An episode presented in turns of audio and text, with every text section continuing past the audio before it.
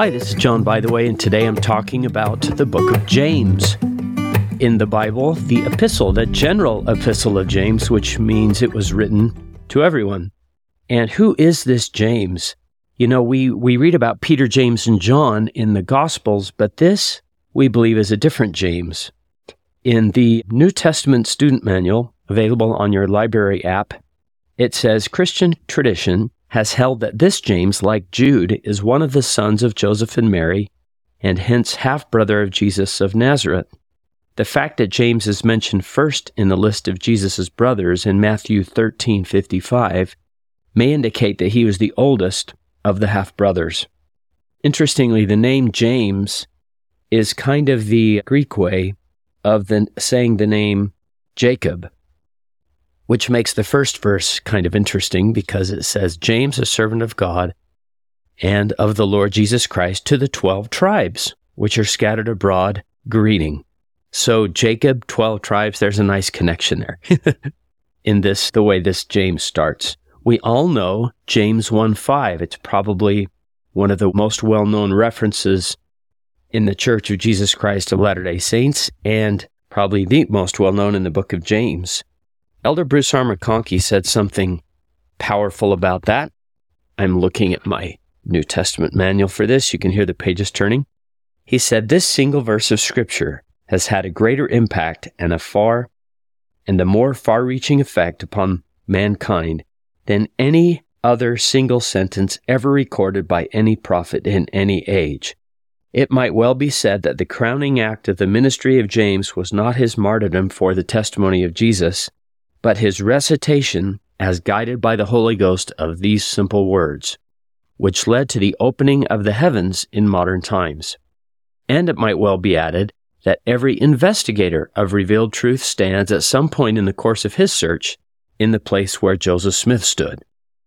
He must turn to the Almighty and gain wisdom from God by revelation if he is to gain a place on that straight and narrow path which leads to eternal life we were just talking about this idea in my my Book of Mormon class that I teach down at the BYU Salt Lake Center. We were looking at Second Nephi chapter 25, where Nephi gives four keys for understanding Isaiah. And one of the keys that he gives, he says, if it's not plain, it's plain to those of us who have the spirit of prophecy, which sounds kind of like, well, maybe you have the spirit of prophecy, Nephi. But actually, if you have a testimony of Christ, you have the spirit of prophecy. That's what it says in the book of Revelation. The testimony of Jesus is the spirit of prophecy. So all of us have that. And all of us at one time stand in the place in our search where Joseph Smith stood and we lack wisdom. I also like it doesn't say if any of you lack information. A talk I gave for Deseret Book years ago, if you have the Deseret Bookshelf app, it's there. It's called Ask of God when that was the the youth theme. And in that talk I kind of I tried to be clever and I said that there were gotcha questions which were are questions that aren't really about learning truth. They're more about trying to trap somebody into saying something they don't want to say. So the scribes and Pharisees used gotcha questions on Jesus. King Noah and the wicked priests tried to get Abinadi with a gotcha. And gotcha questions are used by lawyers and reporters. And then there's a, a better level, which is, I call it a Google question. Google questions are about information. You can ask Google or Siri or Alexa. My favorite Google question Where is the nearest Five Guys Burgers and Fries? That's a Google question. It's just information. But then there are golden questions. And golden questions are the biggies. Where did I come from? Why am I here? What am I supposed to do in life? Is there a God? Those are Google, those are golden questions. And thankfully, the Lord says if you lack wisdom, ask of God. So if you lack information, you can ask of Google, sure. And the scary thing is Google, Alexa, um, Siri, they'll all tell you something. There's a slim chance it might even be true. But if you want wisdom, that's an entirely different question. If you want wisdom, ask of God. But, verse 6, ask in faith, nothing wavering. I think when we look at the ending of the Book of Mormon, we have this Moroni's promise, we often call it. which says, if you ask with a sincere heart and with real intent. I think that means asking in faith too. I really intend to do something about the answer. If God gives me an answer, I really intend to do something about it, which is uh, serious stuff to pray with real intent. Now, in verse 17, James says, Every good gift and every perfect gift is from above and cometh down from the Father of lights, with whom is no variableness, neither shadow of turning. That phrase, Father of lights, kind of reminded me of there's a movie that BYU made years ago called about the Constitutional Convention called A More Perfect Union. And they cite this little speech that Ben Franklin, Benjamin Franklin made at the Constitutional Convention as they struggle to hammer out Constitution. This is what he said. In this situation of this assembly, groping as it were in the dark to find political truth, and scarce able to distinguish it when presented to us, how has it happened, sir, that we have not hitherto once thought of humbly applying to the Father of lights to illuminate our understandings? In the beginning of the contest with Great Britain, when we were sensible of danger, we had daily prayer in this room for divine protection. Our prayers, sir, were heard, and they were graciously answered. All of us who were engaged in the struggle must have observed frequent instances of a superintending providence in our favor. To that kind providence, we owe this happy opportunity of consulting in peace on the means of establishing our future, our future national felicity. And we have now forgotten that powerful friend? I have lived, sir, a long time, and the longer I live, the more convincing proofs I see of this truth that God governs in the affairs of men. And if a sparrow cannot fall to the ground without his notice, is it probable that an empire can rise without his aid? That's a great speech from Benjamin Franklin. and we should be applying to the Father of lights to illuminate our understanding. In other words, Benjamin Franklin was saying, We lack wisdom, and we should be asking God for wisdom. So many great one-liners continuing in the book of James. For example, James 1:22, "Be ye doers of the word, and not hearers only, deceiving your own selves." Yeah, it's about doing, not just hearing. I'm reminded of that. What's the Home Depot theme? Less, less, no, something more doing, more something more doing. I have my own motto less talking, more doing, but here I am talking. So don't just talk about doing stuff, just do it. Be doers of the word, not hearers only. When we know what to do, when we do what to, we know, we begin to become what we're supposed to become, I believe, and that's what, what, what it's all about. Verse 26 speaks of, If any man among you seemeth to be religious and bridleth not his tongue, but deceiveth his own heart, this man's religion is in vain. There are other portions of James, especially in chapter 3, that speak about bridling your, your tongue. Verse 5 The tongue is a little member, boasteth great things, but behold how great a matter a little fire kindleth. Verse 10 Out of the same mouth proceedeth blessing and cursing. My brethren, these things ought not so to be. Swearing and cursing, something that I, I, feel like maybe we don't talk about as much as we used to. I don't want my children, my family, to become like the world in this way. The, there was a time when television shows would not allow curse words, and now their their way of thinking is more how much can we get on the screen Many years ago, Sister Margaret Nadauld gave a talk about women and two women. She was a young women's general president. She said, The world has enough women who are tough. We need women who are tender. There are enough women who are coarse. We need women who are kind. There are enough women who are rude. We need women who are refined. We have enough women of fame and fortune. We need more women of faith. We have enough greed. We need more goodness. We have enough vanity. We need more virtue. We have enough popularity. We need more purity. I think that she even got pushback from that, which is what, what is there to disagree with? We need people who are kind, not rude, refined, faithful, good, virtuous. Is that bad?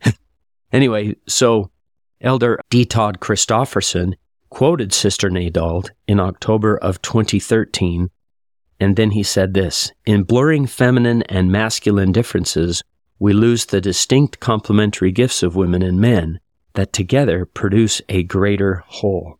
My plea to women and girls today, Elder Christofferson continued, is to protect and cultivate the moral force that is within you. Preserve that innate virtue and the unique gifts you bring with you into the world. Your intuition is to do good and to be good. And as you follow the Holy Spirit, your moral authority and influence will grow. To the young women, I say, don't lose that moral force even before you have it in full measure.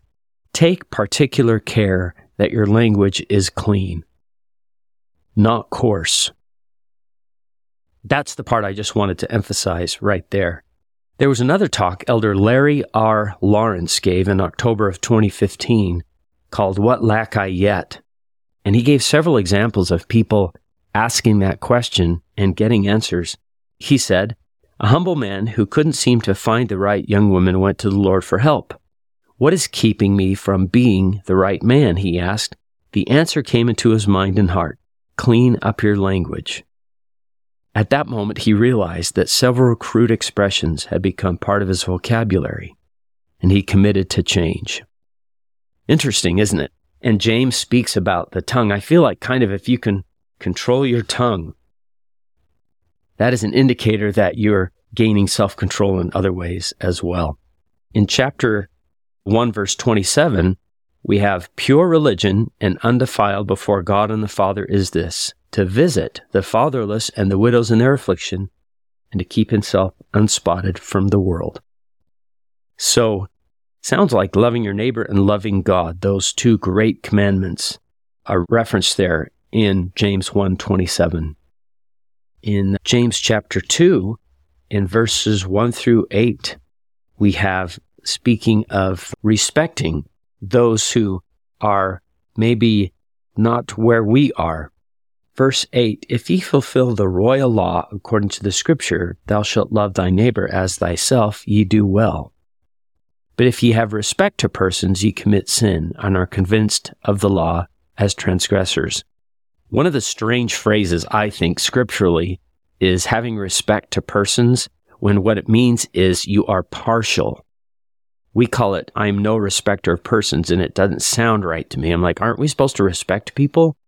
Well, in the scriptures, being a respecter of persons means you're partial to some people and not to others. I know that Elder Bednar has talked about meekness being somebody's ability to pay attention to those who are maybe less prominent or less wealthy or less intelligent, but giving them respect and to those who are poor, the right kind of respect. Chapter 3 I want to go back to because I love this this idea in verse 4, James 3 4. Behold also the ships, which though they be great and are driven of fierce winds, yet they are turned about with a very small helm, whithersoever the governor listeth. The idea of a rudder on a ship is that here's this huge ship, but the rudder, which determines a course and a direction and a purpose and a destination, that small part is so important. In fact, I remember that President Thomas S. Monson gave a talk about the Bismarck, the German battleship that was seemingly, you know, unsinkable, like the Titanic or something. This huge, powerful battleship.